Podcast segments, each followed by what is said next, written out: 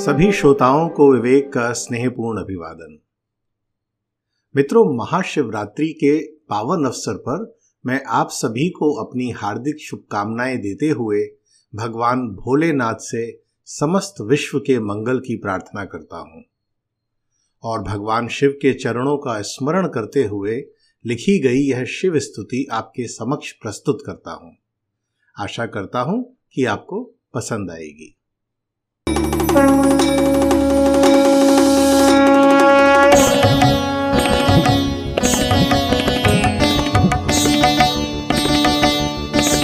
स्वभाव से है जो सरल त्रिनेत्र में रखे अनल, जटाओं में भागीरथी, कंठ में धरे गरल। सोम सज्ज भाल है, वज्र वक्ष विशाल है, जिनका नाम मात्र ही काल का भी काल है।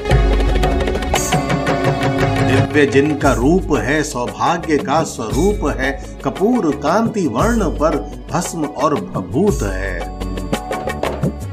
आसन व्याघ्र चर्म है, धर्म का जो मर्म है, जिनकी इच्छा मात्र से घटित प्रत्येक कर्म है।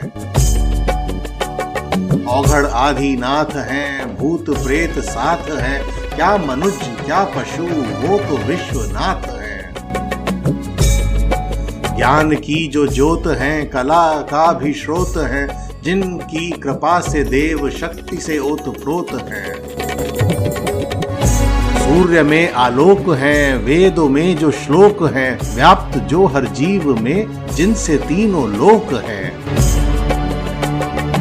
ज्योति का स्तंभ है सृष्टि का प्रारंभ है, अंत का भी अंत जो आरंभ का आरंभ है। अचल अटल अमर अखंड रौद्र रूप है प्रचंड भेद भाव छुआ नहीं, देव को भी दे जो दंड। देवों में विशेष हैं, करे नमन सुरेश हैं स्वर्ग धरा पाताल में एक वही अशेष है। गूंजता है ये गगन, भक्त हैं सभी मगन, जो देवों के भी देव हैं, उन्हीं को है मेरा नमन। देवों के भी देव हैं, उन्हीं को है मेरा नमन। हर हर महादेव।